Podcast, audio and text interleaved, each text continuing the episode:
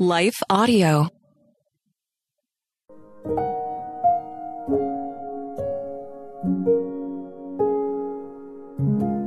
Thank you for listening to Your Daily Prayer, a podcast dedicated to helping you find the words you need to connect with your Father in heaven. No matter what's going on in your life today, you can trust that God wants to hear from you. Right after this short word from our sponsor, we'll pray through today's prayer together.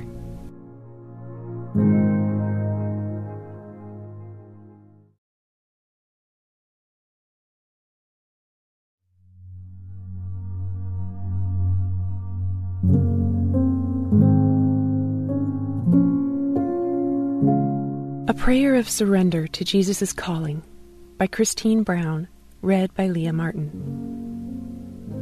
Then, calling the crowd to join his disciples, he said, If any of you wants to be my follower, you must give up your own way, take up your cross, and follow me. Mark 8:34. Sometimes my life feels like a back and forth battle with control. One day I'm easily relinquishing my own way in favor of God's plan. Other days, I have to keep surrendering over and over because the pull of being in control is just too strong. Give up your own way. Those five simple words Jesus spoke to the crowd may be the ones I wrestle with the most. I get attached to my own way of doing things. Soon, self sufficiency rises, and I start making decisions in my own strength, trying too hard, and wearing myself out. I end up exhausted instead of welcoming the peace Jesus offers. Surrender. It's a hard concept for us to grasp because God gave us the will to choose. Surrender means to give up complete control, to yield to the power of another. Surrender is an amazing gift offered to us. Wouldn't we rather hand over control of our lives to the one who holds power over all things? Then why do we struggle to surrender when Jesus calls? God designed us to hope, dream, create, and build. We long to do great things and make an impact in our world. So we must pray and find our purpose using the gifts God gave us while daily surrendering our lives and hearts to Him. Mark chapter 8 tells us about Jesus' ministry, from feeding 4,000 people to healing one blind man. After a private word with his disciples, Jesus turned to a crowd and explained how to surrender. Jesus said, If you try to hang on to your life, you will lose it. But if you give up your life for my sake, and for the sake of the good news, you will save it. And what do you benefit if you gain the whole world but lose your own soul? Mark 8 35 through 36. In our efforts to do good, let's not forget the presence of our holy God. Jesus is calling us to release control and follow His ways instead of our own.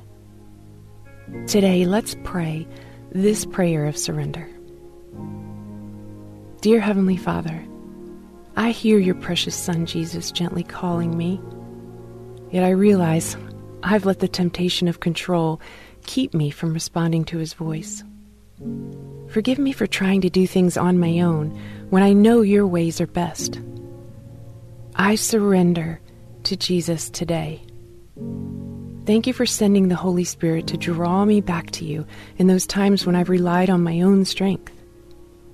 Your word in John 14:26 says, "But the advocate, the Holy Spirit, whom the Father will send in my name, will teach you all things and will remind you of everything I've said to you." Thank you for reminding me that if I want to follow Jesus, I need to release my own way. I felt your Holy Spirit tugging at my heart. So I'm laying down my own plans and desires and goals. I replace those right now with total surrender to your will. I'm grateful for the guidance of the Holy Spirit and that Jesus never stops pursuing a deeper relationship with me. Your will be done in my life, Lord. I'll follow you wherever you lead me. In Jesus' name, amen.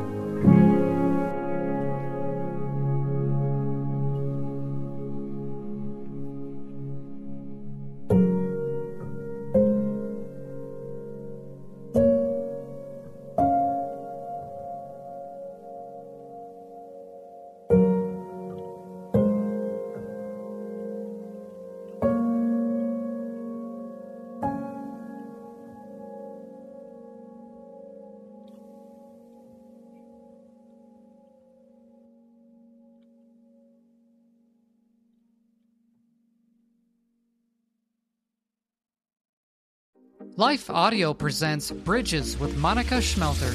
That we have an enduring hope that can't be taken away when we are in Christ. And to know that we have that, right?